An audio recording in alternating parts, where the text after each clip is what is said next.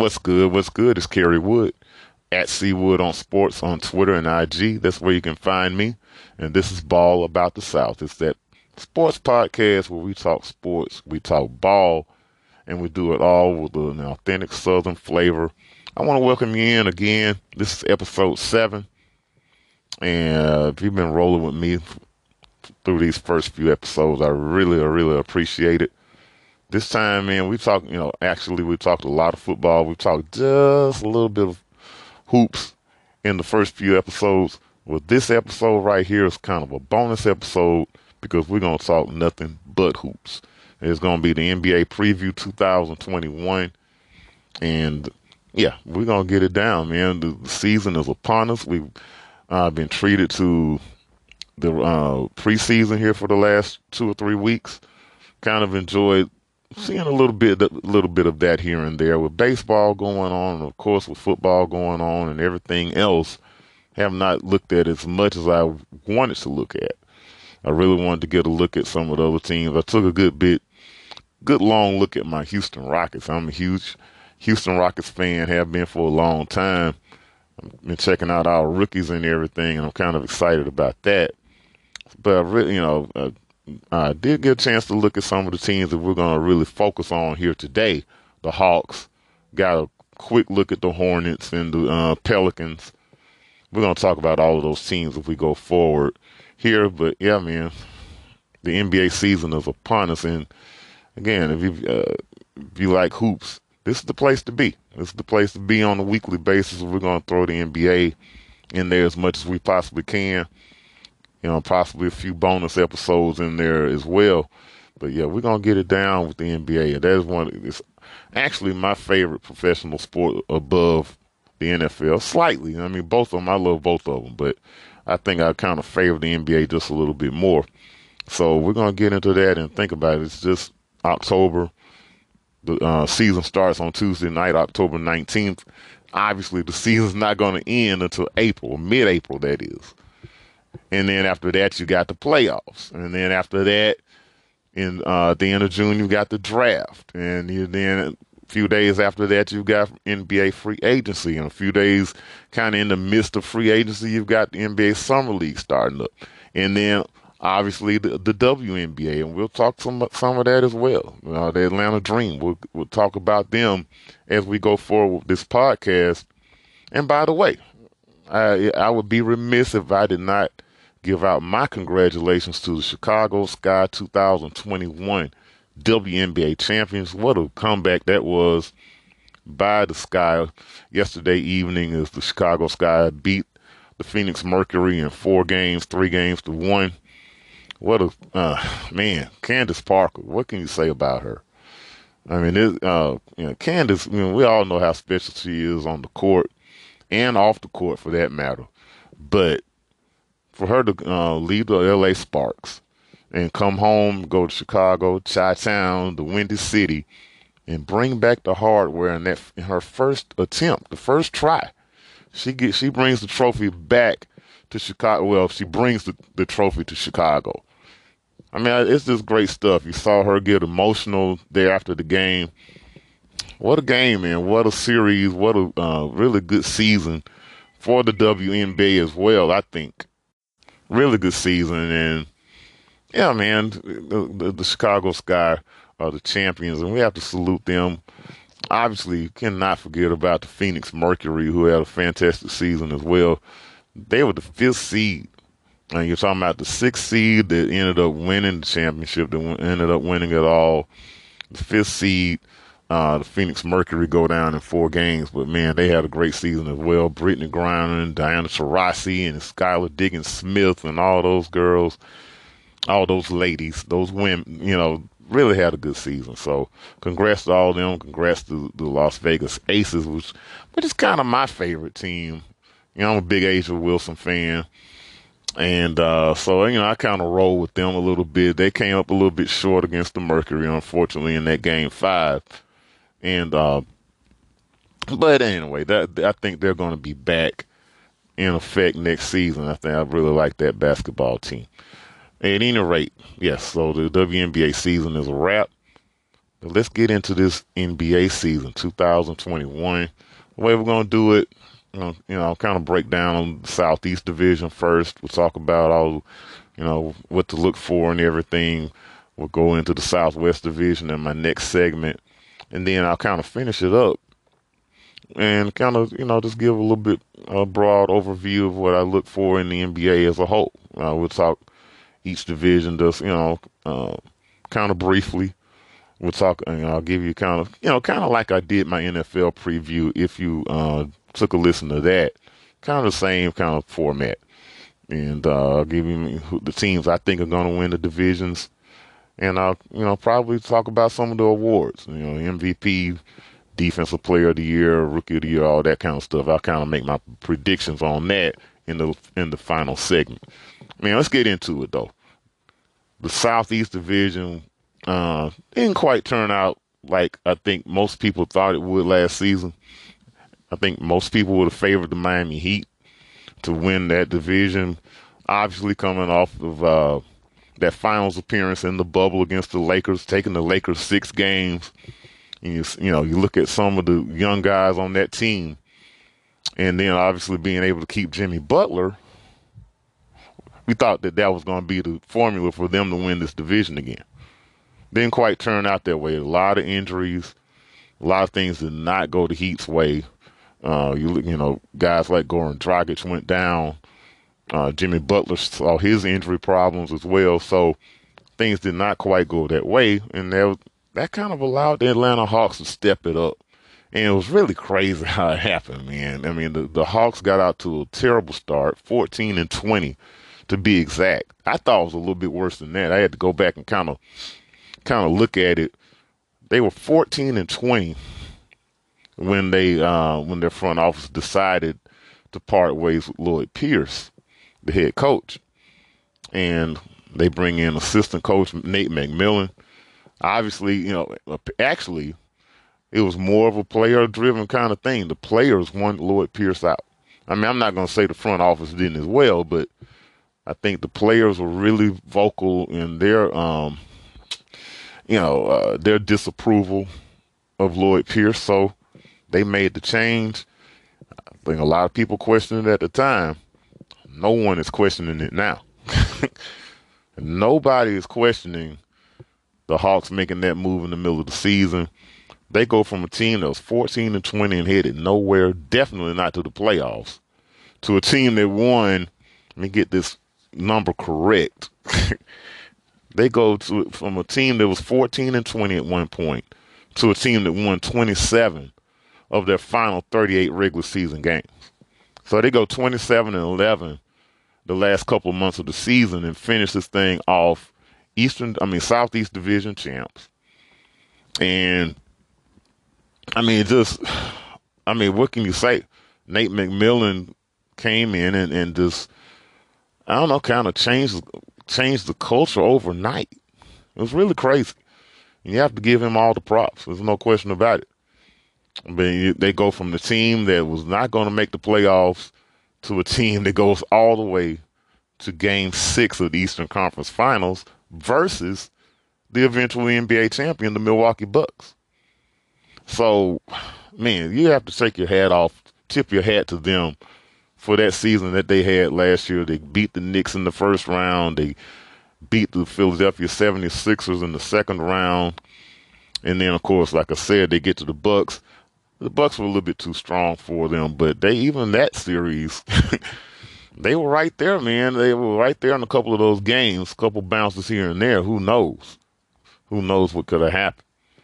But, you know, I think when you look at things, the Hawks were kind of helped out a little bit. Let's just be real about it. Things. The, the table was really set for them to make that run. But hey, even though the, the table's set, that doesn't mean you're gonna eat all the time, right?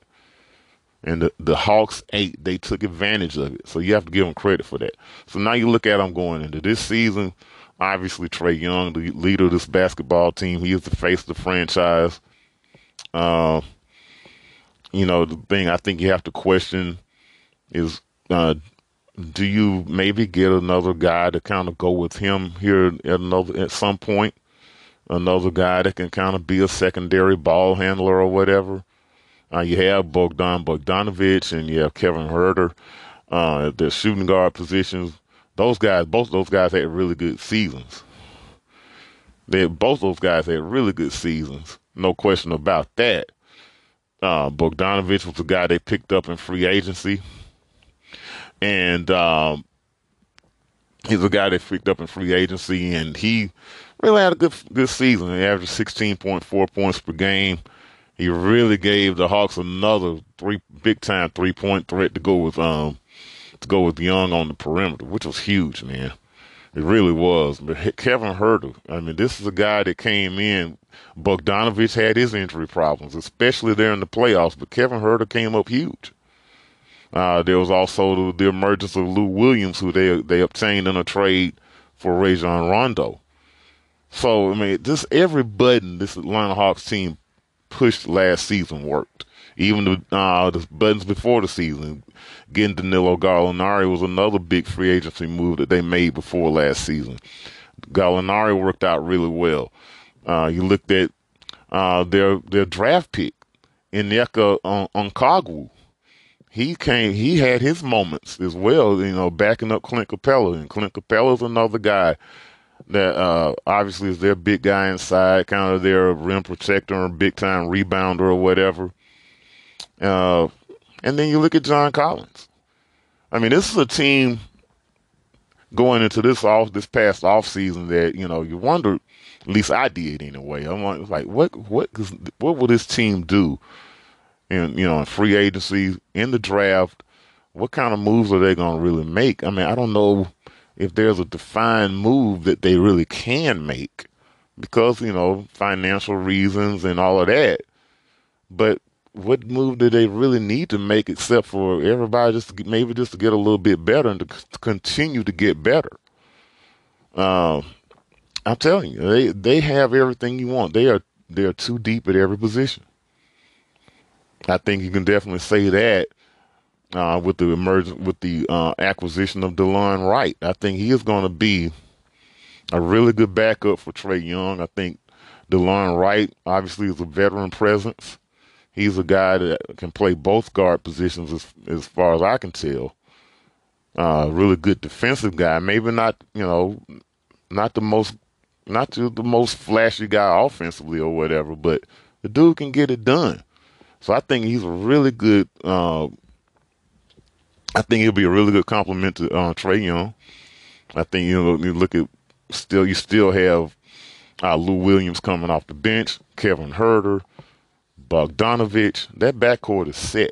And then you look at again, like I say, Danilo Gallinari and uh, John Collins and uh, uh, Capela up front, and then you get to the small forward position. You kind of get to the wing position, and they really have. I mean, they're about three deep there. It's kind of their ACC connection or whatever you want. If you want to look at it like that, you talk about Cam Reddish, who went through his injury problems last year. DeAndre Hunter, who also had injury issues last season. And then now they get in the draft uh, with the 20th pick, they draft Jalen Johnson out of Duke. So they have DeAndre Hunter out of Virginia and uh, Cam Reddish and Jalen Johnson both out of Duke. So it's kind of their, you know, ACC trio. So again, a little bit of a logjam right there. So you just wonder if one of those guys could, you know, maybe become expendable. Um, maybe they go out go out another um, ball handler or something to go with Trae Young because I think they're set up front. Uh, I really do. You just wonder what this team can do to get a little bit better, maybe to uh, you know enhance their team just enough so maybe they take that next step. And obviously, actually, though, when you sit there and think about it, it may not be the next step that they should probably worry about right now. It may just be just to kind of hold hold serve. You know, they're the Eastern, uh, the Southeastern Division champions, but I think another team has their high, their sights set on uh, unseating the Atlanta Hawks, and that team's the Miami Heat. I think you look at some of the moves that they have made over the the off season uh, you look at, you know, again, there we looked at a, we thought we would get a lot more from this team last year. a team coming out of the bubble that had been to the finals and everything, and things has never worked out. They had a lot of injury problems. They have replaced Goran Dragic with Kevin with Kyle Lowry, which I think is obviously an upgrade. Now I'm a I'm a big time Dragic fan actually, but this guy never could stay healthy. He never could. I think he's more he's really a good shooter, but he's more of a shoot first guy. I don't think there's any question about that. Uh, not a facilitator really. So I think the addition of Kyle Lowry helps this basketball team. I think having that guy that knows when to push it, and this is a guy that will push the basketball. We not we all know that. We all know um, the professionalism that Kyle Lowry shows. He's going to D you up. You know, he's going to play defense. He's an adequate shooter. Uh, good, you know, scores the ball enough. So the addition of Kyle Lowry, you know, he's getting up in age a little bit, but you know, if he can stay healthy, that is going to be a huge upgrade, in my opinion, for the Heat. So you you know you pair Kyle Lowry with you know with uh with Jimmy Butler, and you know they've got a you know their big guy Bam Adebayo, You know, dude out of Kentucky has been doing his thing.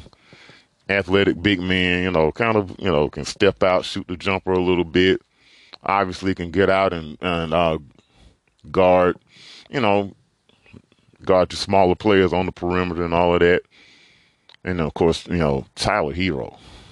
Uh, I don't know if you guys have, I don't know if you guys have seen Tyler Herro, but this dude has been busy here in the off season. He is not going on. I don't know if he's going on a vacation at all. This dude has been in the weight room big time, and he is. It looks. I mean, he looks stronger. I don't know if he actually is stronger, but he looks stronger.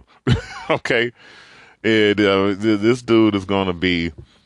Uh, we already know what type of three point shooter he can be uh, when things are going on, you know, going the correct way for him. Uh, and then you look at the addition of Victor Oladipo. You wonder about him. You wonder about his health.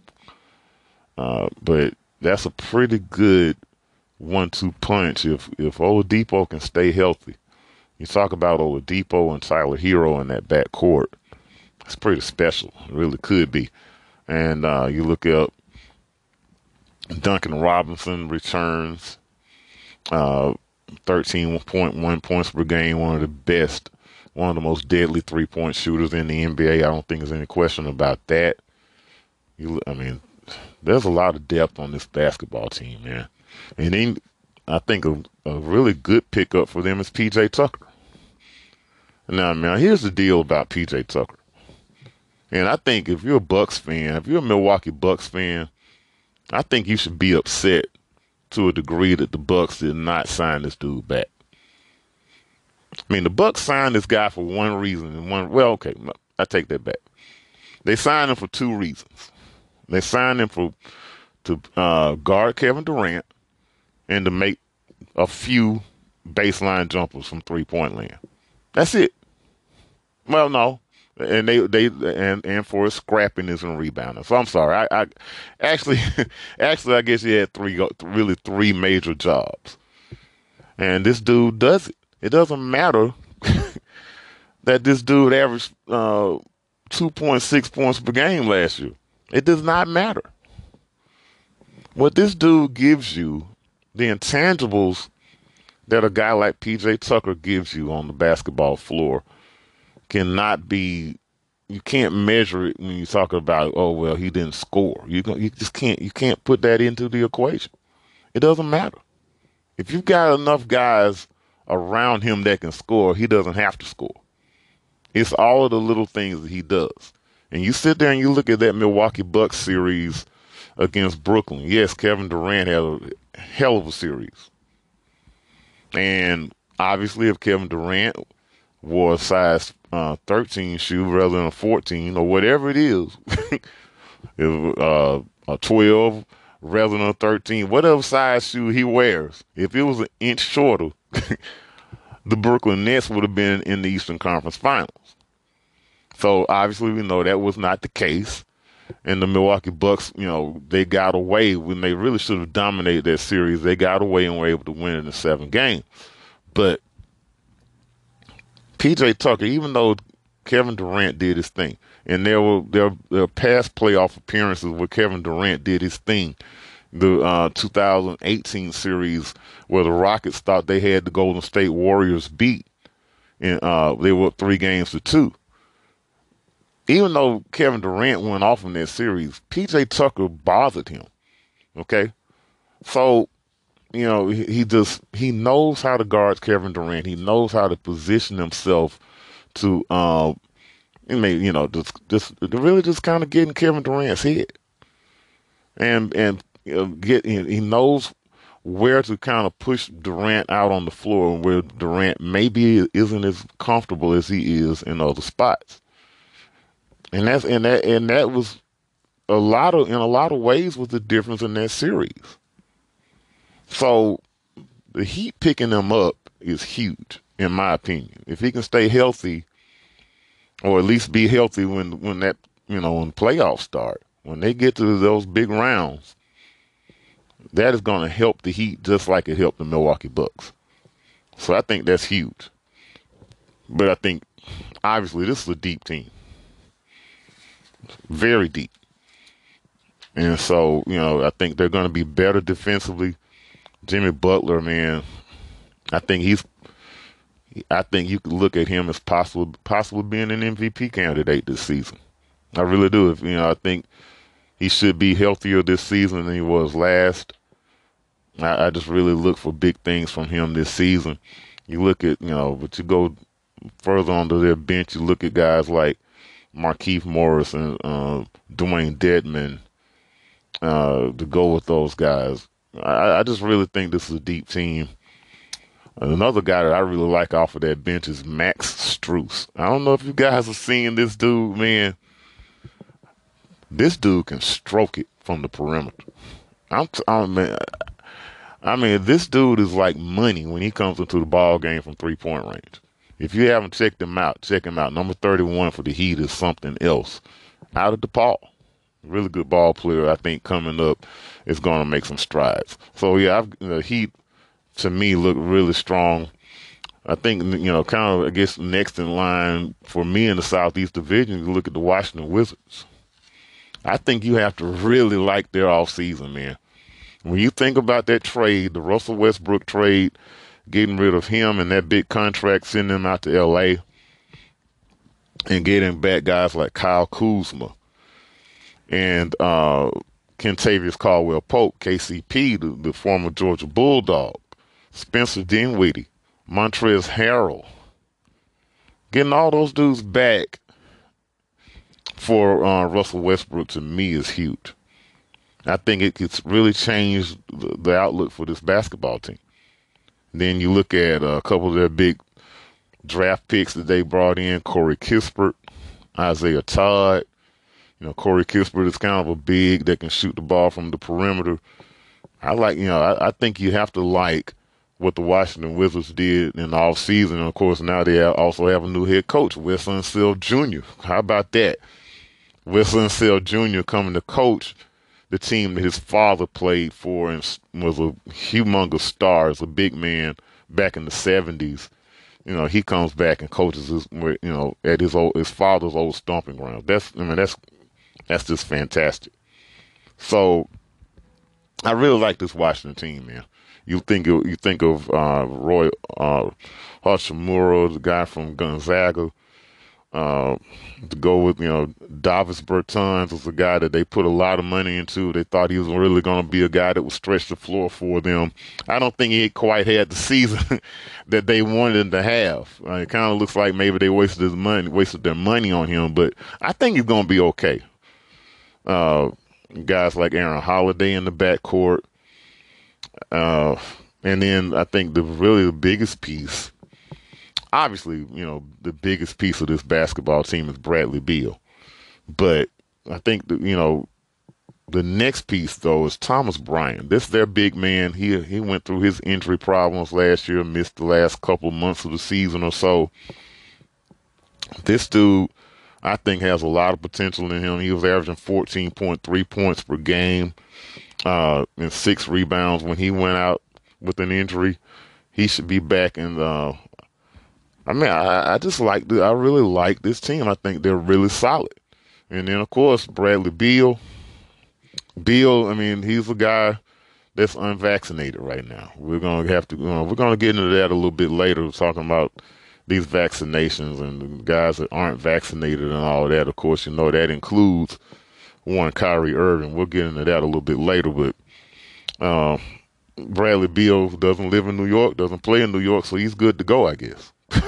Which is uh, uh, kind of odd to me all the way around on that one. So I, I really believe that this Washington Wizards team is really going to be very strong. I really look for some big things out of them. Uh, going forward, though, another team I think you're going to have to deal with a little bit with some good young talent, the, Charlotte Hornets. I really like this team as well. Uh, I don't think, obviously, I don't, I can't see them being in the same, uh, being spoken of as highly as the Hawks or the Heat.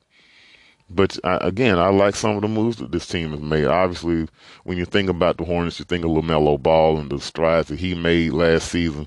This dude can handle the ball. He's he's athletic, uh, and he showed us, man, that he can shoot the basketball a lot better than we thought. That, a lot better than we thought that he could, or at least a lot better than I thought that he could.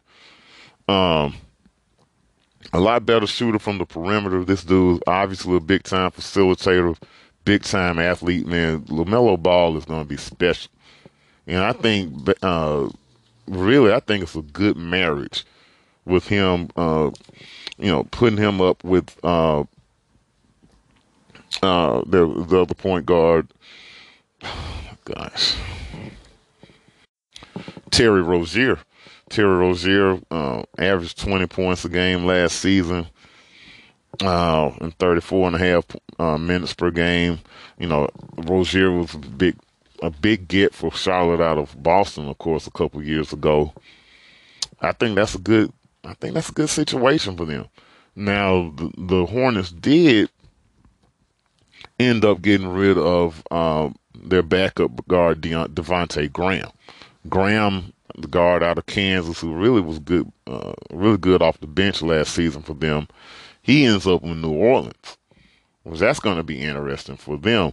So, but I think what that does is that kind of clears the way for Rozier and, and, and LaMelo Ball to really be the main ball handlers on this basketball team. They don't have to look over their heads at Devonte Graham.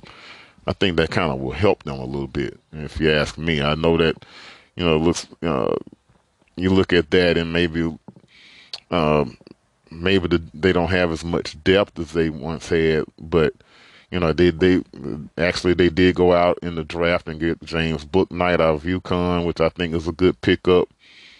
Uh, Bouknight I think should come in and, and and probably produce for them pretty early. I mean, you know, I think he should be able to give them some good minutes off the bench. And then of course you look at Gordon Hayward in that backcourt. So you know, Gordon Hayward can stay healthy. I mean, that's always the ha- that's always the question with him. I mean, since he's been at Utah, since he went to Boston, can Gordon Hayward stay healthy? That is the question. But if he can, you're looking at a really solid backcourt. Then you're talking about the front court with Miles Bridges and um, uh, P.J. Washington and uh, Mason Plumlee, uh, Bismack Biyombo, of course, was a guy kind of their uh, rim stopper and everything. Solid basketball team. And I think a team that possibly could could challenge and make the playoffs. I mean, you know, I can see them being in that. Probably, I don't see them being in the top six. I think it's possible. I don't think they'll do it, but I think they'll definitely be in that seven to ten range and make the uh, play-in tournament. So they'll have a shot. I, you know, look, I I think they're going to be a tough out every night. I just really do. That backcourt again, it, it really comes down to Gordon Hayward. Can he stay healthy? Uh, I think if you look at the next team in line, obviously the Orlando Magic, and obviously, man, look, the Magic have been going through it. Okay, they have they've they've tried a lot of different things. They you know they drafted a lot of bigs. We saw them go with Aaron Gordon and I mean, so many bigs there for a good while, and all none of that really seemed to work out. And then now it seems like they're kind of, well, let's go get a, as many guards as we can get. So they've got, uh, they've gotten Cole Anthony, who Anthony, who had a pretty decent rookie season last year. Cole Anthony, uh, kind of be running things at point for them. Obviously, they had Markelle Fultz, who was a guy that they got from Philadelphia and everything he's been a guy we all know his problems. Um, you know, his confidence problems, shooting the basketball and all of that. Uh, it's crazy what goes on in Philadelphia, man. We're going to get into Ben Simmons you know, a little bit later on as well, the former LSU standout. We're going to get into him as we uh, go on with this NBA preview. Uh, it's, it's really crazy. I mean, really crazy to even think about that. But uh, I think Cole Anthony Cole Anthony is really solid when you look at him playing the point. Obviously, Terrence Ross comes back, which I thought was a huge. I thought it was huge for them to bring him back. He, I think a lot of people thought that he would move on in free agency, but the Magic were able to bring him back in, and uh, yeah, um, I, I just think that again, it's it's all going to be about getting it all to you know kind of piecing it all together. You know, maybe their first round pick can help out. Number four pick overall, Jalen Suggs. I'm sorry, number five pick overall. I'm sorry. Jalen Suggs, man, I, I, really like this dude.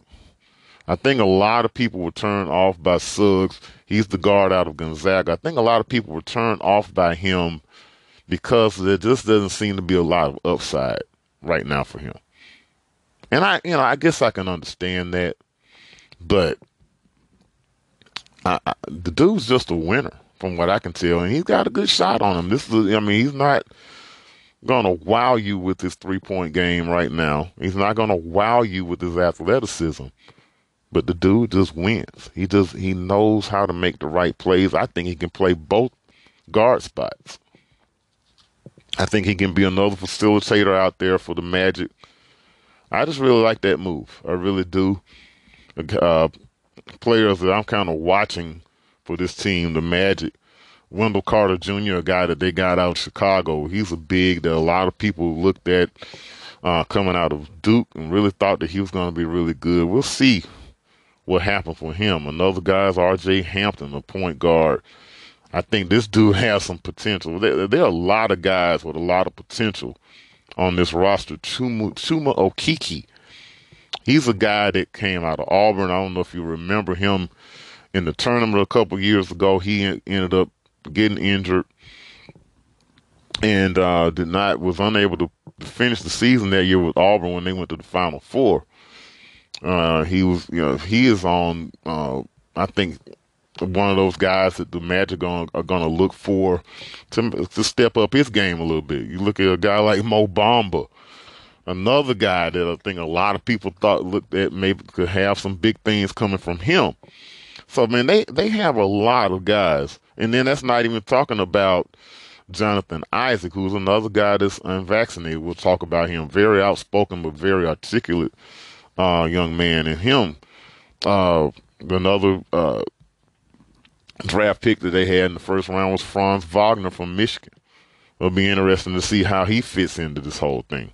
So they got a lot of pieces, a lot of pieces for head coach uh, Jamahl Mosley, who's making his this is his first year as head coach.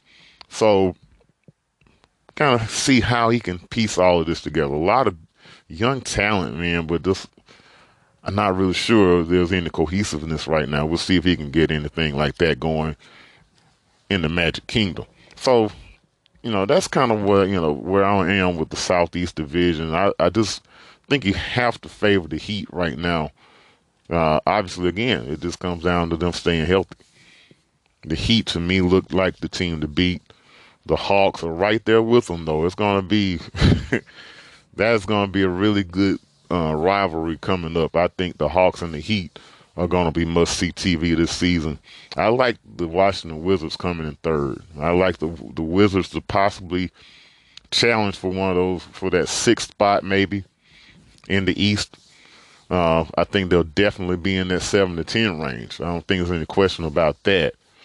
And uh, unfortunately for the Orlando Magic, I like them coming up uh, on the bottom right behind the Charlotte Hornets. I think the Hornets, again, are a team that could push for that play-in tournament as well. All right, then, we're going to take a break right quick. We're going to get into the Southwest Division when Ball About the South 2021 NBA preview continues.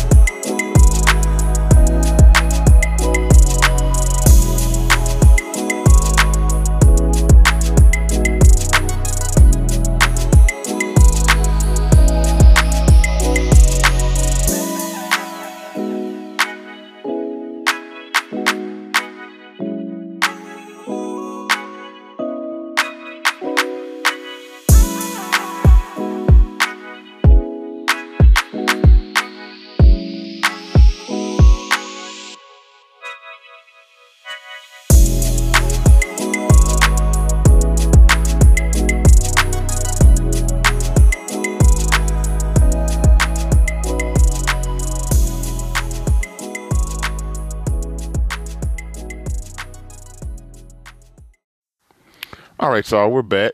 Ball about the South 2021 NBA preview moves on. I'm CWood. You can find me at C Wood on sports on Twitter and IG. Uh, give me a follow there and uh, you know, chop up some sports with me, man. I'm always on, especially when ball games are on and all of that. Uh, speaking of that, when ball games are on, NBA League Pass, some of the teams I'm kind of looking forward to watching before I get into the Southwest Division, out of the Southeast Division, I say my the team I'm going to watch more than anyone else out of the Southeast is probably probably going to be the Miami Heat. But then again, I really like uh, the Washington Wizards. So again, I think they're going to be an interesting watch for this entire season. Obviously, and then of course, you know, you I, I think the Southeast Division as a whole. When you look at LaMelo Ball being with the Hornets and everything, obviously he's going to do some things you're going to watch, you're going to want to watch on every, you know, kind of on a nightly basis. So a lot, you know, and of course Trae Young and all all of that. So a lot of guys to watch in that league. I think uh, kind of overall, I think it's, you can you have to look at teams like uh, the Memphis Grizzlies. I think you know with Ja Morant. I think you have to look at the team like the New Orleans Pelicans. We're going to talk about them in a few minutes, especially if Zion Williamson is able to. Uh, you know, he's going through his injuries and everything. But I think they're going to be an excellent watch. Obviously, the Los Angeles Lakers.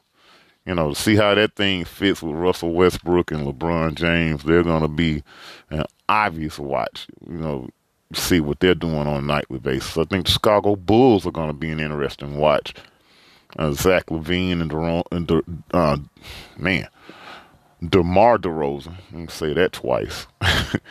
uh, so, man, uh, you know, look, the NBA League Pass is going to be on. I think it's going to be really lit this year. A lot of good teams. And I think another team that uh, we're going to talk about them here in just a few minutes, the Houston Rockets. You talk about Kevin Porter Jr., KPJ, his second full season with the Rockets, and then Jalen Green, their top pick. I think that team is going to be an excellent watch. If nothing else, they may not win a lot of games, but I think you're going to see a lot of uh, sports center moments with that basketball team. Anyway, let's get. Speaking of the Houston Rockets and everything, let's get into the Southwest Division, man. Again, I think the Miami Heat are going to come out of the Southeast Division with the uh, Atlanta Hawks right on their tail. I think it's going to be uh, a duel that's going to last the entire season. What about the Southwest? Last year, the Dallas Mavericks kind of, yeah, they they took the Southwest Division, but I, you know, I don't know if that was saying a whole lot last year, and it's probably it, it's probably headed toward being that way again this season. I don't know if it's going to be, you know, if it's going to be saying a whole lot. To be honest with you. I think you look at teams like the Grizzlies, who obviously have some really good pieces. You look at Ja Morant. You look at Jaren Jackson Jr. if he's able to stay healthy. But, you know, other than that, you know, Memphis this team with the Grizzlies, they're they're a work in progress, I think. I think you obviously look at the New Orleans Pelicans, another team that's a work in progress as they kind of start to fit all of their pieces together. And then you look at San Antonio Spurs and Houston Rockets, and both of those teams are in rebuild mode. so, you know, not a lot to win in the uh, win in the Southwest Division, but again, it's going to be competitive nonetheless. I think between the Mavericks and the Grizzlies, and you know maybe and of course the Pelicans as well. I think all three of those teams have their you know are going to have their opportunity to uh, take this division. I really do. I don't think it's an open and shut case that the Dallas Mavericks are going to run away with this division. Uh, obviously, obviously, Luka Doncic is probably the best player in this division. I mean, you might get some arguments from from uh, Ja Morant fans, or you might get an argument from fans of the Pelicans or whatever. But for my money, I think for everybody's money, Doncic is the best player in this division. But the problem is with Luka Doncic, he's got he's got a lot of improvement to do, which is which is a good thing. I mean, look, this is a dude that's only in his um that's only uh, in his fourth year. So you know, look, he's he's a work in progress. We all know that, and uh, I think the biggest thing that he's got to change about his game, well, maybe not change about it, but add to his game is being a facilitator. I mean, he is supposed to be the point guard. he is supposed to, he is supposed to be the floor general for this basketball team. But the weakness, I think one of the weaknesses of this team is that he is still too selfish. I'm not, you know, I don't think he's a selfish player, but he is just not a guy that's going to sit there and give up the ball very much, and he's going to try to do a little bit too much with the basketball, and that gets him into trouble, and then in turn gets the Mavericks into trouble. You know, so he's one of the best scorers out there. We all know that. He can post you up. He can uh, take you to the hole. He can. He's got that nice little step back jumper a lot of his game is a lot like James Harden, I guess, to a certain to a certain degree when you really look at it. He does a lot of things that James Harden does. Obviously, he doesn't do a lot of them as well, and he's definitely not as good a passer as James Harden.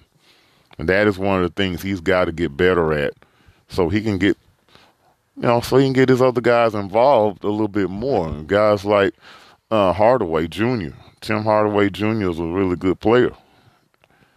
Obviously, uh, you know, you know he's got to get him involved a little bit more. He you know, Hardaway Jr. I think has the potential to be a twenty point scorer. Uh, he, last year he averaged sixteen point six points per game, which is not bad. But I think it would serve for you know serve better for the Mavericks if Hardaway Jr. averaged a little bit more points than he does if he had a few more opportunities. Uh, you look at, you know, elsewhere on that roster, Kristaps Porzingis is another guy.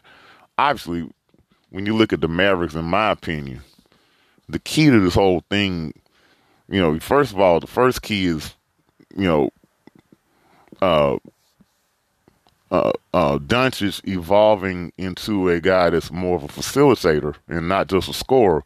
But the other key piece of this this Mavericks uh, basketball team is Kristaps Porzingis. KP has to be that guy that um, you know is that big that stretches the floor. obviously, he's he's good at that, but he's got to bring a little bit more to his game he's pretty good around the rim defensively, blocking shots and things of that nature. But he's got to be stronger rebounding. He's got to be stronger, obviously, on the defensive side of the floor.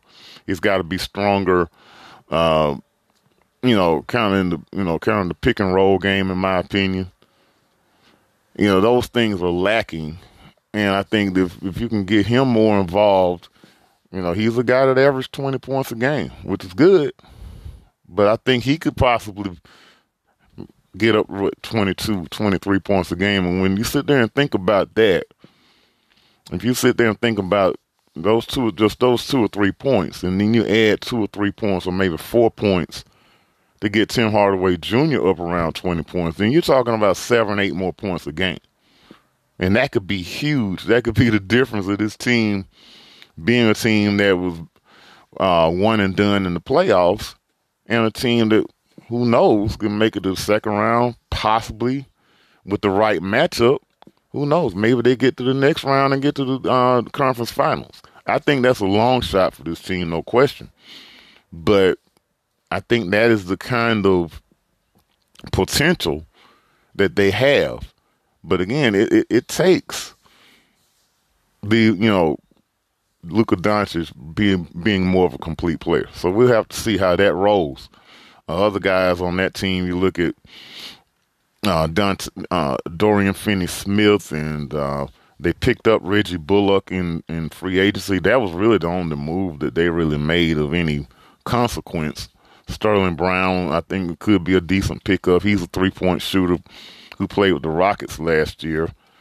Uh, you know, look, they, they, they didn't really make a lot of moves either way. So it's going to be interesting to see how this team goes, man. They did they didn't have any draft picks either. So pretty much what you got last year is what you're to get this year with the Dallas Mavericks. We'll see how it rolls. Um, you know, going moving on, like I said, I think probably right behind the Mavericks are going to be the, the, Memphis Grizzlies. And again, Memphis has the potential, in my opinion, to pass the uh, Mavericks and win this division. Now, the big thing with the Grizzlies here in the offseason, they, had the huge trade with the New Orleans Pelicans. I mean, blockbuster trade. They end up sending guys like Jonas Valanciunas to New Orleans and they uh, in return they get Steven Adams. I think that was the biggest part of that trade. Um, now, of course, Eric Bledsoe was involved in that trade, but of course he has been uh, since moved on to the Clippers, which is you know that's going to be interesting to see how that works out as well. But uh, I kind of was wanting to see how that worked out with maybe Bledsoe and Ja Morant I thought in Dillon Brooks and those guys in that back court, I thought that would have been pretty interesting to see. But they had other ideas, and I, I kind of understand what they're doing. I I like, I think the move for, for me, obviously, uh, trading Valanciunas and kind of basically trading him for Steven Adams is, is a downgrade, in my opinion. I think probably Steven Adams is a little bit stronger around the rim in terms of in terms of block shots. You know, being a guy that can um, you know protect the rim. Maybe he's a little bit more of an upgrade. Obviously, he's a better rebounder, I think, than Valanciunas is. But I think when you look at the other aspects of the game, you're talking about scoring. You're talking about a guy that can go out on the perimeter and hurt defenses with his perimeter shot and his you know screen and roll game and all of that, Valanciunas is is a lot better than Steven Adams. The uh, Steven Adams was a big time bust, if you ask me, in New Orleans. I you know I thought New Orleans really thought they had something there, a guy that they could put next to Zion uh, Zion Williamson, and just did not work. So you look at this Memphis Grizzlies team, man uh, still a hard nosed, rugged team in a lot of ways. We saw that they're still going to D you up, kind of like they did in the old days. But now they've added guys like Ja Morant. They love to push it. Uh, Ja Morant is a guy that's, you know, obviously very electric with the basketball in his hands. Good facilitator. He can get to the rim. He can blow by just about anyone. I think he makes everybody on that floor better with the way he plays the game. Uh, he's getting better as a shooter. Uh, his overall game is right where it needs to be, man. And, and I think you have to think the uh, the goal for him is in the next year or two to be an all star, and I think he's headed that way. But uh, you know, you look at guys in the in that backcourt with him, Dillon Brooks, man. You know, this is another guy, another hard nosed guy, but he showed last year in the playoffs, especially that this dude can score a little bit. And I think, you know, uh, Dillon Brooks, man, he averaged 17 points a game last year. right behind Ja Morant, who's, who averaged 19 points and seven assists. So he is going to be that kind of that guy, that secondary guy. The big, the big question, the big question mark, or the um, the player that we, I think we all should want to see most is Jaren Jackson Jr. I think the move to go from Valanciunas to Steven Adams was all about Jaren Jackson. I think from a money standpoint, and by the way, uh, great timing. Um, Jaren Jackson Jr. just signed a, a four-year, $105 million contract to um, that's uh, that you know obviously inks him for a few more years there in Memphis. Now, I think that he wanted to get a, a max deal. But obviously, you know, again, Jaren Jackson's a guy that has been going through the injury bug since he's been in Memphis. I think he he is a guy with a lot of potential, athletic, big, that can stretch the floor, uh, protect the rim. He's a good shot blocker and all of those good things. Hasn't been able to stay healthy. So I think I think the Grizzlies see the potential in him, which I think everyone can, but they're not wanting to put that big money up on him yet. And as a matter of fact, uh, from, from what I understand, the deal because the deal was just done this afternoon. So, but he uh, th- that deal is laden with, uh, you know, caveats in it saying that he has to stay healthy.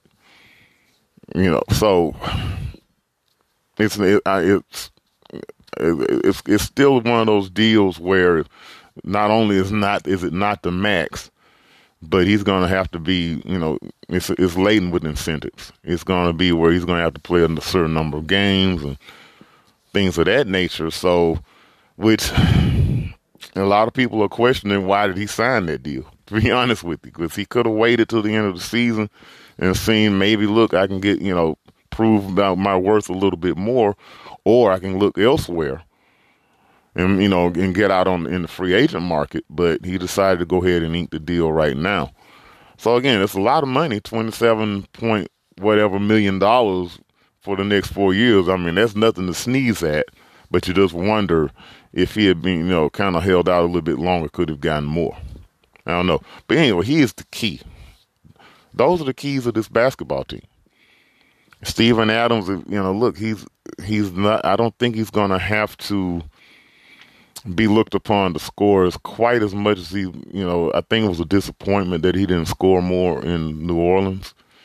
He's never been a huge scorer, but he saw a lot more potential in his, in his scoring in Oklahoma City, in my opinion. So, you know, placing him next to Jaren Jackson Jr., they hope, I think that there's going to be a little, a little bit of an insurance for him, uh, having him down low, having him be able to bang with these big guys on the, on a nightly basis and kind of let Jaren Jackson do his thing on the perimeter and, uh, you know, it's just kind of maybe a weak side defender, shot blocker when he's in the game by himself. So we'll see how it works out. Uh, yeah, but you know, I think the Grizzlies are in, in, are looking pretty good. Some of the that was really the biggest move that they made. Ziaire Williams is uh, their draft choice that they picked up. I think there's a lot of potential in this dude. Um, Brandon Clarke is another guy that I like in their front court really athletic guy, averaged 10 points, about six rebounds a game last year. Kyle Anderson returns 12 points and nearly six rebounds for him. Really athletic guys that can get out and defend on the perimeter. That's what this team is. So, um, yeah, I think Steven Adams is a good addition. And I think obviously it's going to cost a little bit less than, than Valanciunas. So I think that helps – the uh, the Grizzlies here in the future, and I think that's what this was all about. So we'll see how it works out for them. I think the Grizzlies are definitely a team that can surpass the Mavericks here in this division. Now let's get to the New Orleans Pelicans, the other side of that trade. Okay, I think that Jonas Valanciunas is a guy that's going to help Zion out. The only thing about it, that's whenever that is when the Zion gets back on the floor.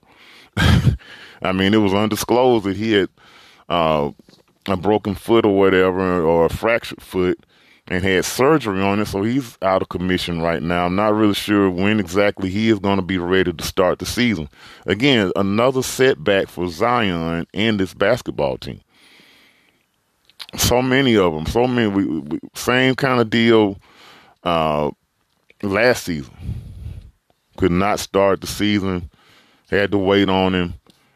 You know, again, you just wonder what the deal is. You wonder if, if the weight problem, well, not necessarily weight problem, or but you wonder if it's his weight that is giving him some issues or whatever. A lot of people are starting to ask that question. There's no question in this dude's talent, and I think pairing him up with a guy like Valanciunas, who can stretch the floor on, in his own right, I think is a good, is a better mix than having Steven Adams, a guy that's basically just going to clog the lane. I think you let, allow Zion Williamson to do more of his work, kind of in the mid range down low. You can kind of spread it out a little bit more with a guy like Valanciunas than you can Steven Adams. I think that helps him. I think that gives him more one on one opportunities, in my opinion, if he can ever get the, out there on the floor. And then, of course, if you, you know, you sit there and you add Brandon Ingram to the mix, you know, you've got three very capable scorers, in my opinion. You know, you look at Valanciunas last year with the uh, with the Grizzlies. Uh, Valanciunas was a guy that went for 17 points a game, 12 rebounds. A lot of people don't think that Valanciunas is a is a guy that can can get with you down low, but look, he averaged 12 rebounds. Okay, so this dude, man, I, I just really like this move for the for the Pelicans. I mean, so you have you you add Valanciunas to Zion Williamson, who averaged 27 points a game, and Brandon Ingram, who averaged 23. That is some kind of trio, if you ask me. Now, after that, the biggest question would be the point guard spot. They gave up Lonzo Ball. He is now in Chicago, which is going to be an interesting mix with Zach LaVine and DeMar DeRozan and those guys up there.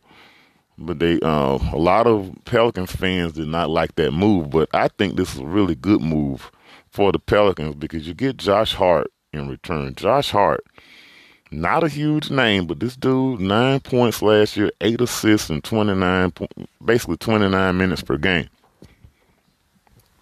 I think he adds a guy, obviously with a lot of experience, uh, just a steady guy that, that that knows what he's doing is going to be able to lead this basketball team, in my opinion. And you pick up a guy like Garrett Temple, another uh, veteran that can play uh, the other guard position, is really good defensively. You had Tom, Tomas uh, from from Washington. I mean, this this is another uh, guy the, that they can put in the backcourt that can shoot the ball pretty decent. I mean, I, I really like what this team has done. Uh, and then that's to add to what they already had. And then to get Devonte Graham from Charlotte. Devonte Graham, we talked about him a little bit earlier with the Hornets last year. He was a guy that came off the bench and spelled uh, spelled their point guards over there, LaMelo Ball and all, you know, and, and I thought he was really, really one of those guys that really came on last year big time, one of the comeback player of the year award um, finalists, as a matter of fact. So adding him to the mix, you know, you're talking about Graham, you're talking about Josh Hart. Really good. I think you're talking about a solid backcourt, and that is in addition to a guy like Kira Lewis Jr., who's trying to find his way right now. And he's a second year guy coming up out of Alabama.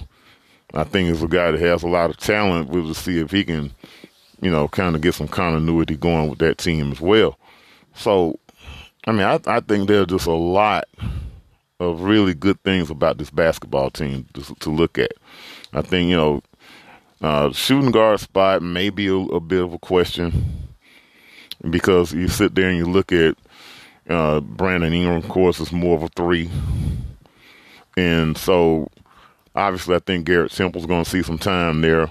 I think you see Josh Hart have some time there as well. Probably some, you'll see some minutes where Kira Lewis Jr. will be teamed up with uh, Josh Hart or Devonte Graham will be lined up with Josh Hart. So I think they'll kind of kind of mix it about and kind of come up with the the, the best uh, mixed during the game or whatever. Uh, new head coach Willie Green, who's in his first ever season. Um, I think he's a guy that can probably work all that out. He's to I mean, again, they have the pieces. It's just about them putting them in the right place. Okay. Um, so I, I mean, look, I like this team, and then you look at some of the other youth on this basketball team. Uh, uh, Naji Marshall is a guy that can who, who can light it up from three point range. I think the same thing for uh, Alexander Walker. Nickeil uh, Alexander Walker is another guy, averaged 11 points per game last season. Really athletic. Another guy that's really athletic on that front line, Jaxson Hayes.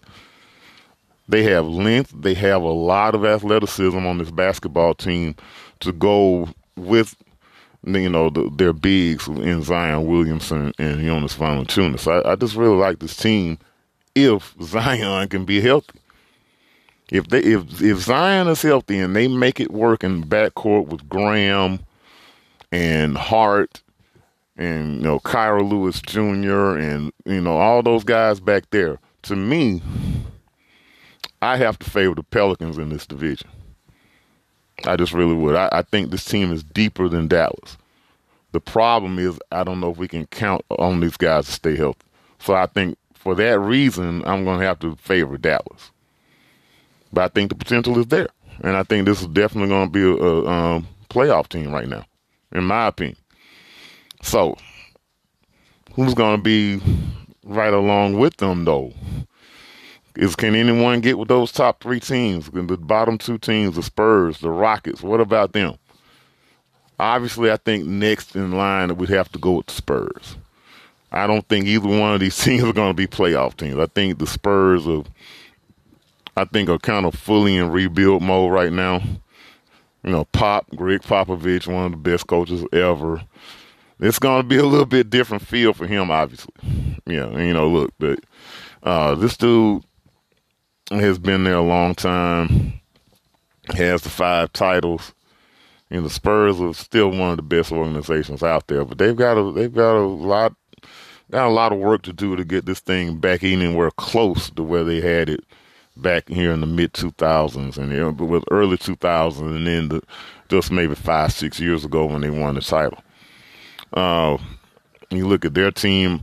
I think their team is really stockpiled in the backcourt when you think about De- Dejounte Murray and Derrick White, uh, Lonnie Walker, all those guys in the backcourt.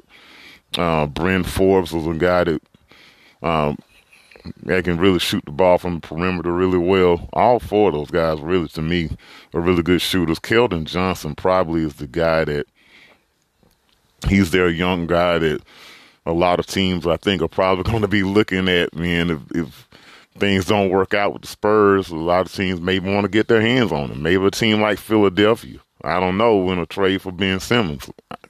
I mean, I'm just, you know, I'm just throwing that out there. I don't know. Keldon Johnson is an up and coming guy, the youngster out of Kentucky. He averaged around 12, 13 points a game last year. Uh, they didn't do, they didn't do a whole lot in uh, free agency. They picked up Zach Collins and, uh, you know, actually Bryn Forbes was with Milwaukee last year, so they they're really getting him back he was with the Spurs a couple years ago. So they're getting him back from Milwaukee. They added Thaddeus Young. They added Doug McDermott, who's, you know, we all know about Dick, Doug McDermott. He's a shooter that's played with the Bulls and several other teams as well. Um, again, look, and then and their big loss, of course, was DeRozan. They lost DeMar DeRozan to the Bulls. So they're in full rebuild mode, in my opinion. Uh, Again, I think they're strong in the backcourt, but elsewhere, you know, I, well, I really like Keldon Johnson, a guy that's up and coming on the wing. But other than that, they're they're the Spurs are definitely a work in progress. Uh, you look at look at the team that's probably going to end up coming up in last in this division, but I think they're going to be extremely fun to watch. My Houston Rockets. Yeah, they're going to end up last. okay, look, there's just too much youth on this basketball team. They uh, made absolutely the correct move, in my opinion, um, mutually parting ways with John Wall. Well, they haven't actually done it yet, but they have mutually agreed to find a trade partner for him. Because look, I mean, you have a guy in KPJ, Kevin Porter Jr., that is coming up. They the Rockets got him from from Cleveland after he had some issues there. This is a former first round pick that they have in their backcourt, and now they add Jalen Green. So you've got two top, well, two first round picks, really good first round picks in that backcourt.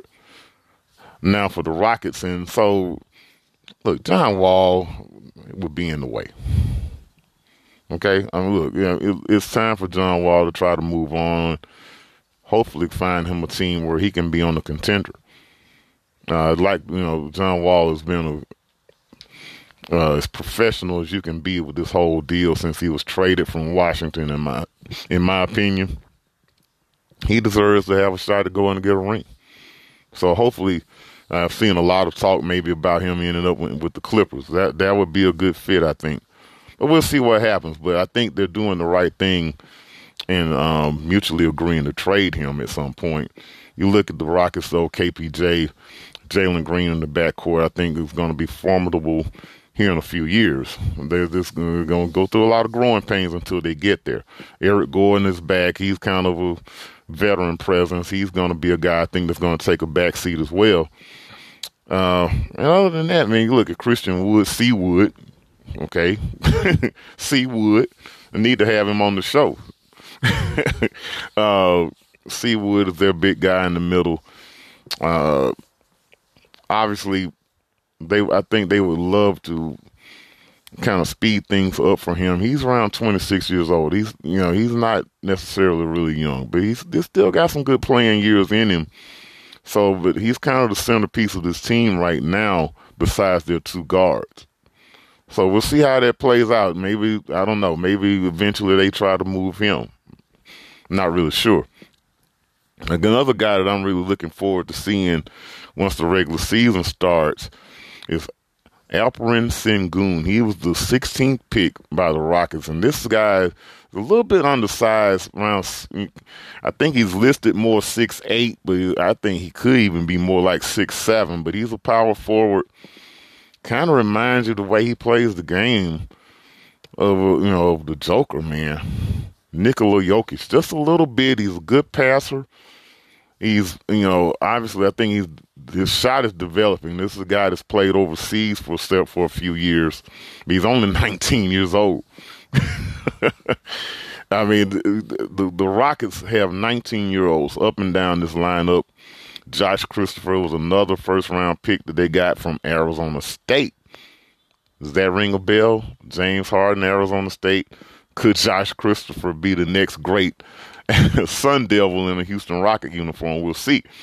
Uh, you know, you look at uh, they picked up in free agency. They picked up uh, Theis from Boston, uh, which you know Daniel Theis uh, you know, obviously that's going to be interesting to see if if he uh, how he fits in with this basketball team. In my opinion.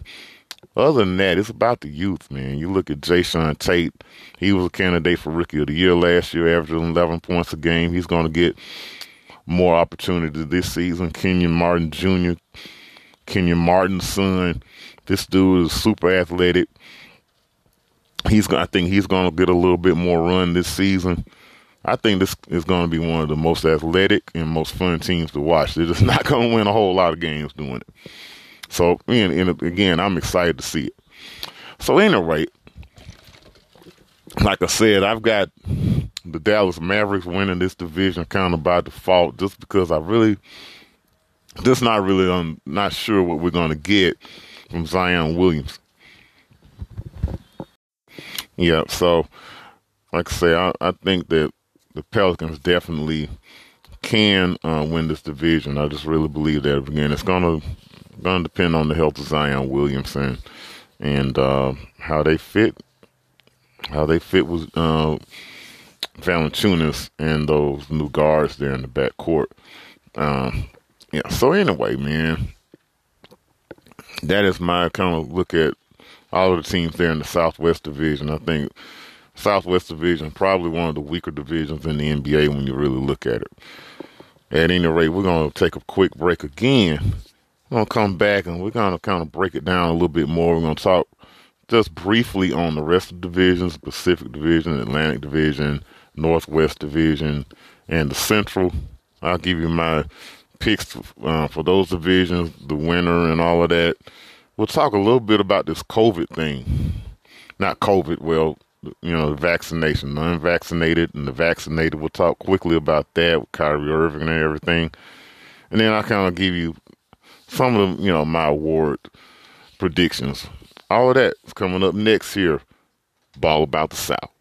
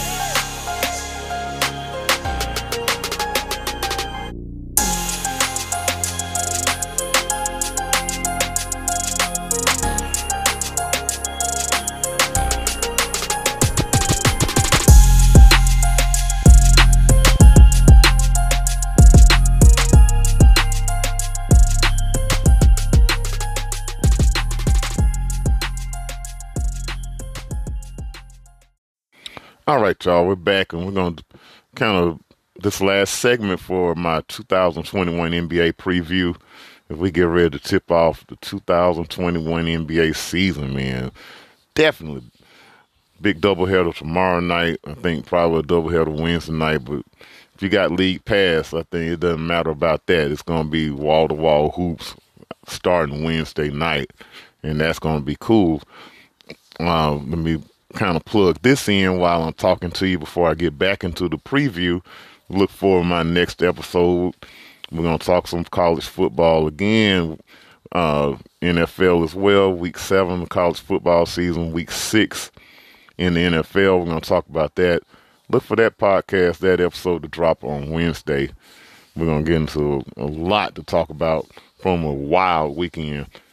And for football and baseball, that is. We're going to talk some NLCS, the Atlanta Braves. We're going to get into them, what they've done the last two nights to the Los Angeles Dodgers as they get ready to switch from Atlanta out to Dodger Stadium in LA. Anyway, let's get into this final segment of my 2021 NBA preview.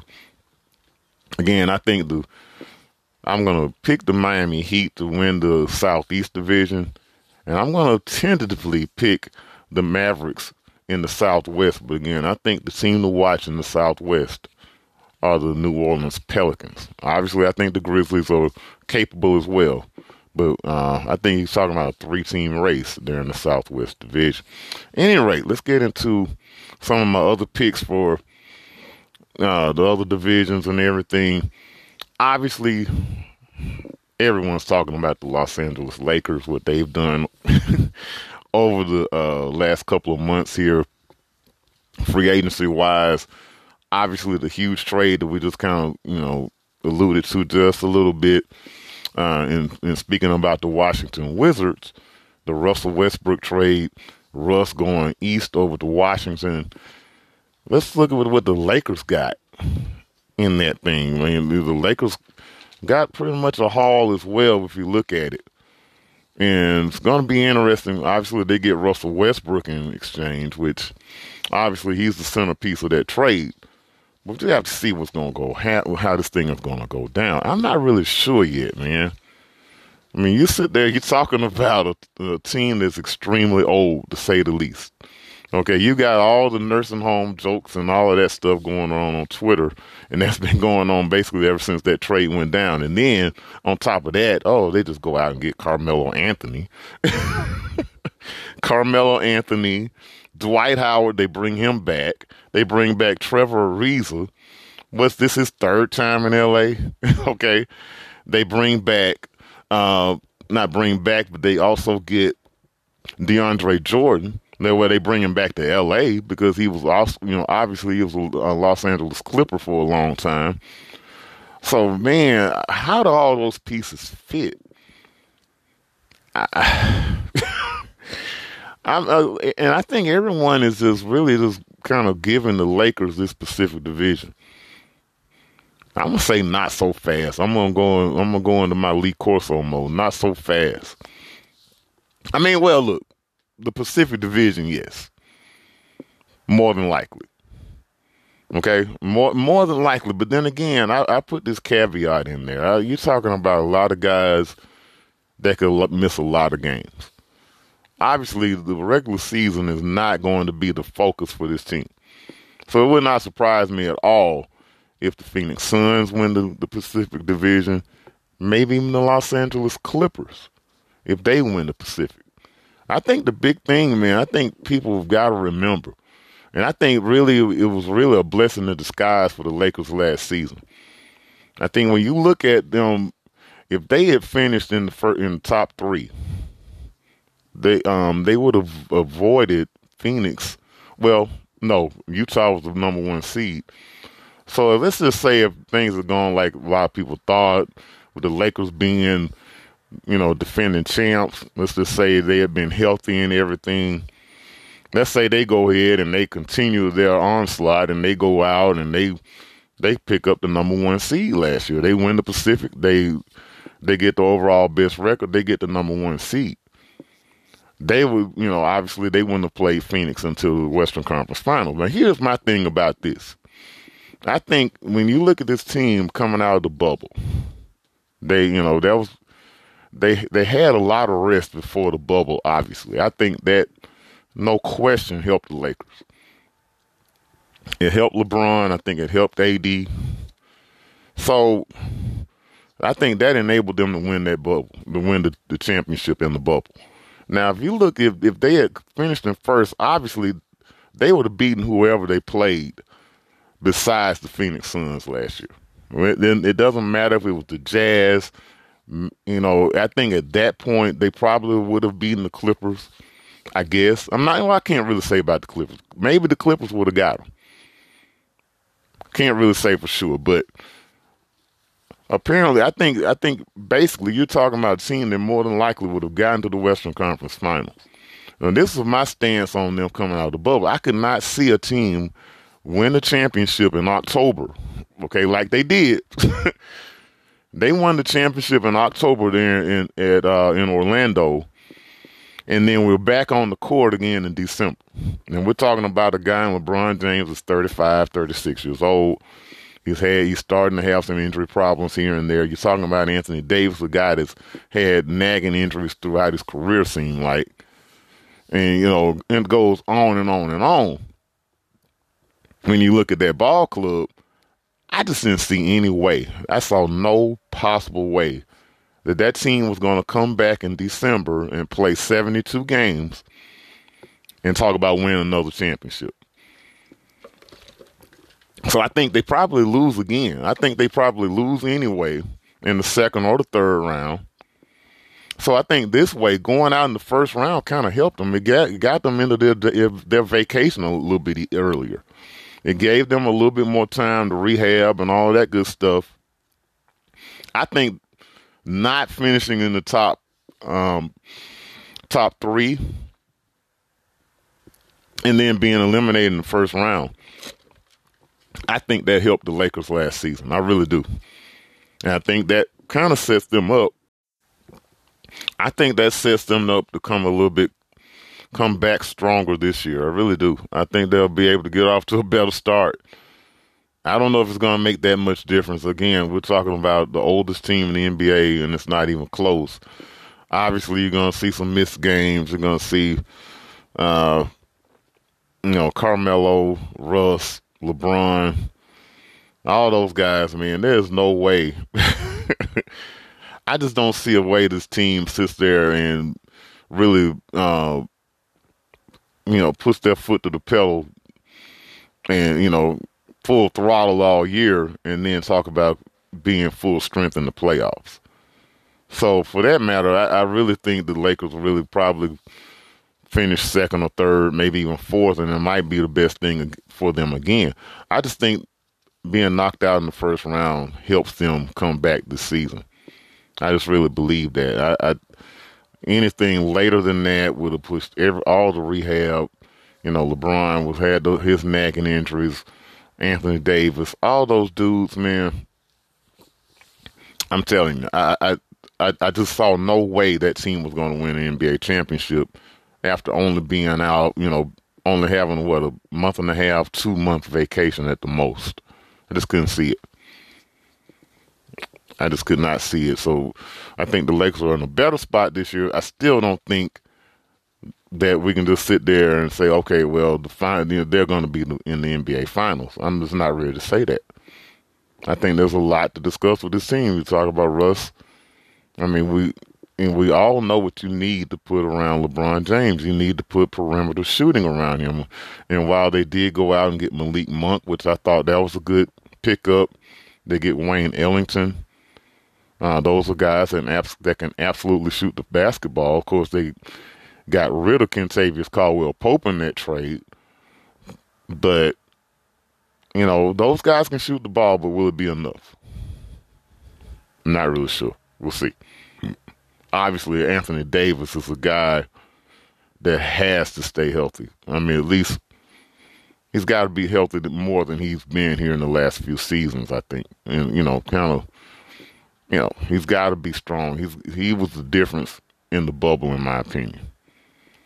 And to and to me, I've I've thrown out on Twitter and on social media a couple times that you know I've I've thrown out that overrated word about Anthony Davis. And I know that's an unpopular opinion. I understand that. I know it is. But when you sit there and you look at it, man, look, I mean, he is, don't get me wrong, this dude is, is all that. He's worth the money that he's being paid. But if he can't be out there on, is, you know, consistent base on a consistent basis and everything, and then you know uh, he's he's a guy that's said in the past he doesn't want to play center. Now all of a sudden he's okay with playing center. I don't know, man. I, I just again, I, I think the Lakers obviously have to be looked at as a favorite. I'm just not sure that they're to make it like it's and it's to be as easy as a lot of people are thinking it's to be. Okay, that team that everyone thinks is to make it to the finals against them, the Brooklyn Nets. They come up short against the Bucks last season. We all know that story. Durant could not make the three. It was turned out to be a two. The ball go, it turns out to be a two ball game. Game seven goes to overtime, and we all know what happened there. The Bucks win it in overtime, and then the Bucks go ahead and beat the Phoenix Suns in six games. Um, again, the Nets, Kyrie Irving, this whole thing with him being vaccinated or not being vaccinated, obviously it's huge, man. I think you know. I think when you look at it, I think when you look at what the Nets have added, though, I think the Nets were good enough to win it without Kyrie Irving. In some in some ways, I think the Nets may be better without Kyrie Irving. That's just my thoughts on this. I think you know. I just think when you look at it, man, we all know who the guy, who the facilitator of this basketball team is. The point guard of this team is James Harden. We all know that this dude can score with the best of them. He's maybe he's uh score he can score better than the best of them. And he's a guy that's going to get you eight, nine, ten assists a night. So teaming him up with Kevin Durant, I think you look at some of the guys that they picked up in the off season. Patty Mills, I think, is an excellent pickup. He's a guy that can, to me, can play both guard spots. He can spell Harden. You can play him with Harden in the backcourt. You're talking about two guys that can really score the basketball if you have both of them out there at the same time. I like the addition of Jevon Carter. He's another kind of a hard nosed defensive guy. another hard nosed defensive guy, James Johnson. I think that's kind of what this team lacked. You know, uh, we saw them. I think they really wanted to get PJ Tucker last year. The Bucks ended up getting him, and I think that may have been the difference in that series. One of the differences. Excuse me. Um, so you know, and I, I just really think, man, the one guy that they did lose was Jeff Green. He is with the Denver Nuggets right now, which I think that's going to be a really good addition for them in the um, Northwest Division. But when you look at this team, they, I mean, they're obviously loaded. There's no question about that. And I really believe, even without Kyrie Irving, this team can still win an NBA title. As a matter of fact, I would go as far as to say I like this team better without Kyrie Irving. I'm just gonna be real about you because even though I, and I understand, look, he has a third star to this team. Obviously, he has another ball handler, a guy that can get his own shot against anybody. He can shoot the ball from deep with anybody. We all know what Kyrie brings to the table. We all know. But the other thing that Kyrie brings to the table is chaos, it, to a degree. And again, we have not seen, there have been certain times we have not seen him work out well. We, he worked out fine in Cleveland with LeBron. He did not work out fine in Boston. Okay, so I think Kevin Durant, I think the one thing about it, Kevin Durant, is we're seeing this guy become more of a leader. He has grown into, I think, one of the best leaders that we have in the NBA right now. And I think that could be the difference in bringing that team together. But at the same time, you just don't know. You just don't know what Kyrie is going to do. And again, that gets me to talk about these vaccinations. Look, he had, he obviously he has every right to not take the vaccination. And I'm going to say this. I mean, to me, it's absolutely ridiculous that Kyrie Irving is unable to play a game in New York or whatever but last week, Bradley Beal, who's also unvaccinated with the Washington Wizards, was able to come and play a preseason game. He was able to play against the Knicks in, at Madison Square Garden. What sense does that make? That's been, to me, one of the biggest problems with this whole process, this whole thing with COVID. I think we should have had more of a uh, uniform uh, uniform decisions as far as mandates and things of that nature to fight this virus. I think, but yet, you know, again, I don't want, I don't really don't want to politicize this this show that much. But I think instead of the federal government taking more of the uh, more of the lead the you know, everything everybody wants everything to just go to the individual states and then sometimes individual counties individual cities individual communities and all of that. And so I just think it's ridiculous for New York to sit there and require Kyrie Irving because he's an employee in the city of New York. It's it, to require him to be vaccinated, but you're going to allow someone from out of town to come in and he can play. That makes it doesn't make any sense. And I think that again, is one of the biggest problems and why we have not been able to get rid of this virus. Just in my opinion.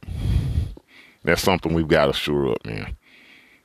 We've got to do better about that. But now getting back to Kyrie, again, this is it's his right not to take this vaccine if he does not want to. I, I and personally, I don't think the vaccine should be mandated necessarily. But I think if if an employer makes that decision that they you know they make it as a mandate, then obviously you, you got to do what you got to do, or you're gonna have to find another job. Now, on the you know, I, I I think there should be a caveat in that as well. I think people that you know maybe they're directed by their doctors or whatever not to take the vaccine. If they work for a certain company that requires the vaccine then that should be there should be an exemption for something like that. Or you know something else maybe if someone's pregnant or whatever and they don't want to take it. Something like that to me should exempt someone from being mandated to take the vaccine. That's just my opinion. But in the case of Kyrie Irving, none of those are the, are the he he doesn't have to deal with any of that. I have no idea. I mean, it just seems like a lot of misinformation with this whole thing. Again, he has the right to do whatever he wants to do. There's no question about it. Just like Bradley Beal, the same thing. Andrew Wiggins was the same way until he got vaccinated with the Golden State Warriors. Jonathan Isaac with the Orlando Magic, and there are a few others. I don't know exactly the exact percentage right now. I think last I heard it was 95% or so uh, that the NBA was vaccinated. So anyway, I, I just I, I just really think it's a it's a bad situation when you look at it.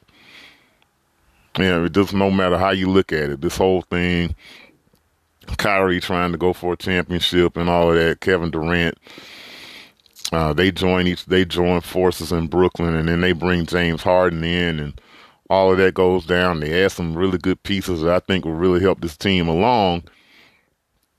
And now you got this go on. kind of crazy. But anyway, either way you look at it, the Nets are going to be the favorite in the Atlantic Division. Obviously, I have to pick them, in my opinion. Uh, the Philadelphia 76ers, uh, you know, they had the uh, best record last season, and obviously they would, you know, they won the Atlantic last year. We all know the Ben Simmons saga right now. Not sure how that's going to turn out. I'm really not. I, I I just think for for me, Ben Simmons and and uh, Joel Embiid are a bad mix. And, that's just my opinion. I, I think there's a reason. There have been a few games that you saw Joel Embiid be out in, in recent years, and Ben Simmons showed out point wise. I think there was a couple games he scored in the 40s. I think there's a reason for that. I just don't think they're a good fit together. I think the team that trades for Ben Simmons, well, obviously it's going to be a huge risk. Uh, I think the the reward could be huge as well. I mean, this is still a dude that to me should have been the defensive player of the year last year. He can guard one through four for sure, and I think in some cases he can probably guard you the five man as well. And he still averaged 16 points a game. while being the point guard, while being uh, not a good shooter, and, and in a lot of cases, in some cases, scared to shoot the ball. He averaged 16 points a game. So again, it's a special situation. It's going to take. I don't know what it's going to take to get him to the level where he could be or should be, but I, I think for a team like I don't know, maybe Portland, someone like that, I think the risk would be well worth it because, you know, as good as Dame Lillard is, I'm I'm just throwing Portland out there. I'm you know there are a lot of teams I think could benefit from Ben Simmons, but I'm just throwing Portland out there. For me, for my money, as good as Dame Lillard is, I don't want to get. this might be an unpopular opinion as well. I don't want want any of y'all to get this twisted when I say this. But Dame Lillard to me needs to leave Portland, and I just I think Portland should want him to leave. I, I just just the way I feel about it. I just don't see it getting any better for that franchise. We've seen, I think we have seen the ceiling for that team with Dame Lillard. So, you know, again, I, if, if, if, if now don't get me wrong, it's great to see a guy play in one city for the duration of his career. Don't get me wrong. It's that is a fantastic thing. But in this case, Dame Lillard to me deserves to go out, try to find a team where he can go to get, he can win a ring because it's just not going to be Portland. They're never going to be able to get enough pieces around him, in my opinion, to uh, to really challenge for a ring. And I don't think Dame Lillard is ever going to be the type point guard, especially if he's still teamed up with. Uh, you know, with his running mate back there, uh, C.J. McCollum, neither one of those guys are facilitators. I mean, they've they've just basically been two guys that score a lot, and every now and then the other dudes out there score every now and then, basically. uh, I, I just think a move needs to be made in Portland to really kind of start over. I really do. That's just my opinion. So anyway, we'll see how all that stuff works out, man. Again, I think the Lakers in the Pacific Division, I think I don't think they're gonna win it. I think they'll finish second or third in that division. I like the Phoenix Suns to win that division again. I think what we saw from the Suns is there's been a complete disrespect for that team. Obviously, that depends on Chris Paul and his health. And, you know, Devin Booker and those dudes, man. I really like that team. DeAndre is in big time contract talk, so I'm not really sure how that's going how that's going to play out. I obviously think he's going to end up re-signing with them, but that's something to watch. I think the Clippers, obviously, they're not going to have Kawhi Leonard, but we saw what they did without Kawhi Leonard in the playoffs. They have Reggie Jackson back. They've added Eric Bledsoe. I like that team, man. Paul George, Zubac in the in the middle. I just really think the Clippers could win this division too. I I, I really like the Phoenix and Phoenix Suns and Clippers as possibly finishing both of them finishing ahead of the Lakers. All three will make the playoffs and all that good stuff, and of course it doesn't matter. The Lakers will always be probably everyone's favorite to win it, but and I think that probably is going to be the better scenario. The, the, Lakers don't need to sit here and, and waste all that energy in the regular season. I just don't think they should. So that's my picks for the Pacific. I think in the Northwest, the Utah Jazz. I mean, we know we all know that they had the best record out west and everything last year. Actually, the best overall record, but it's just something about that team in the playoffs. I think a big part of it is is Gobert. As good as he is in the middle, he just is not versatile enough. He's you know, obviously one of the best shot blockers in the league, maybe the best, and all of that. But he's not going to give you anything offensively. Definitely not going to be able to pull a guy from from underneath the rim. He's going to clog up the lane. I think that hurts guys like Donovan Mitchell, in my opinion. Really good team, but I just again they may win the division I just don't see them going very far in the playoffs again. that's, I mean, that is no accident what the Clippers did to them in the second round. I mean, really, you look at Memphis uh, played pretty well in a couple games. Actually, won game one against them in the first round. So I, I, just don't look for a whole lot out of Utah once we get to the playoffs. You look at a team like the Nuggets. Obviously, they're they're a team that could sit there and win this division. Uh, Murray getting him back obviously is, is, the top priority for them to go with uh, the Joker. Uh, man, I mean, th- this team is deep as well, though. When you sit there and look at it, uh, you have to look at the Nuggets to me as being a team that could possibly challenge to get back to um, to the Western Conference Finals. I mean, they're obviously that good. I don't think there's any question about that. Uh, we'll see how it works out, but you know, they came up short last year against Phoenix. Um, they had a lot of injuries, but I think you look at Michael Porter Jr. This is a guy they just paid him. They paid him a lot of money. I I don't have that figure in front of me. I think it was a lot of money, probably a lot more than he probably should get right now, just because of his injury history and just a lot of other questions about him. But you see the potential in him.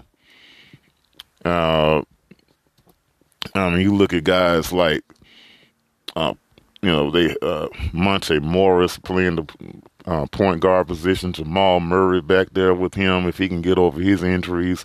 Will Barton is back. I like this team as well. And that's in addition, of course, to the Joker, Nikola Jokic. He is the reigning MVP, one of the best big men in the business. I, I like this team. I think ultimately for me, this is the best team in the Northwest Division. And I think if they stay healthy, they probably can pass the Jazz. I like the Jazz as well, though. I think both of these teams are going to really fight it out But I, you know, who knows? It could go either way, the Jazz or the Nuggets. I'll go the Jazz, but for me, the better team is the Denver Nuggets here. I don't think there's any question about that. Um, so I've got the Nuggets. I'm sorry, I have the Jazz and the. Um, I'll go with the Suns in the Pacific Division. In the Central Division, we'll go back east. Actually, first I'll go to the Atlantic. I'm gonna go. Obviously, obviously, I'm gonna go with the Brooklyn Nets. I'll go with them over the Sixers.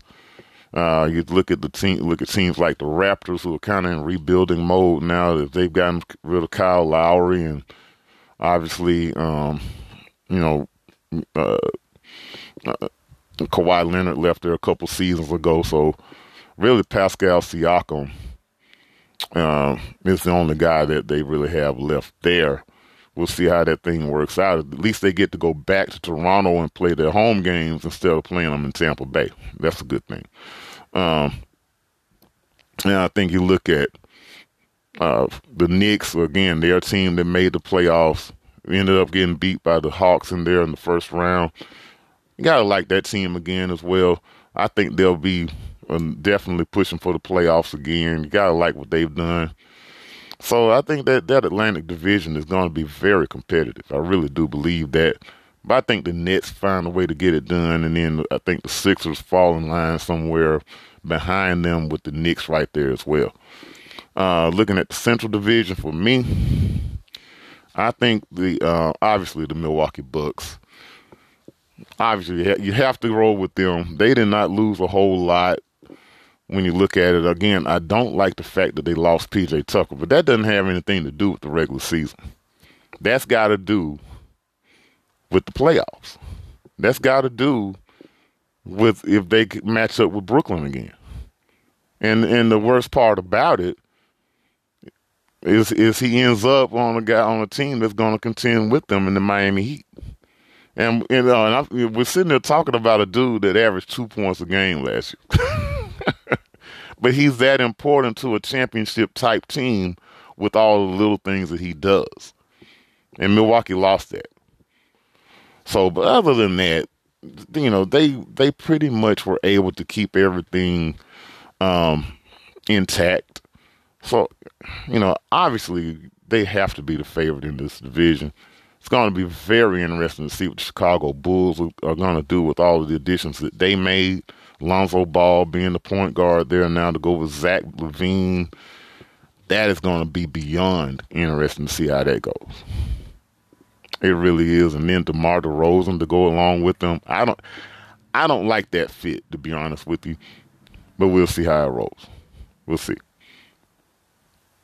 So, you know, so I'm gonna go with the Bucks and the Nets to win both of those divisions along with the teams down here in the South. I'm going to go with the Dallas Mavericks slightly over the Grizzlies and the Pelicans. And then I'm going to go with the Heat over the Hawks. Let's get into a couple of awards as I close this thing out. My 2021 NBA preview for MVP. You uh, know, let's start at you know some of the off-brand awards. Rookie of the Year. I, I'm seeing a lot of guys out there, but I'm gonna go with Jalen Green, man. I think this dude has really the potential to um, be a star down the road. You see the star potential just kind of just dripping off this dude. He came into the draft with that, you know, I, I don't know what you call that suit that he had on. I made the joke on Twitter that he he dropped a big one at Phil's Fashion Box. now, if you watch Sanford and Son, you know what I'm talking about. If you're a from the sun Redd Foxx junkie like I am, you know exactly what Phil's fashion box is. Okay, I'm gonna leave it at that. But uh, yeah, I, I think that Jalen Green definitely fits the bill. But another player I would watch is Evan Mobley in Cleveland. I'm not really sure how that fit is gonna go, but Evan Mobley is a guy that I kind of was looking at and wanting the Rockets to draft above Jalen Green at one point. So I, I, think Evan Mobley, man, I, I, think either one of those guys has a really good shot at being uh, the MVP. Um, I'm sorry, Rookie of the Year. Excuse me. Uh, and I think for my MVP, obviously the Joker won it last year. I'm gonna go. I think it's a tough one, man. I'm gonna go with Kevin Durant. I, have gone back and forth on that. Kevin Durant or Giannis Antetokounmpo. I just think Kevin Durant is there.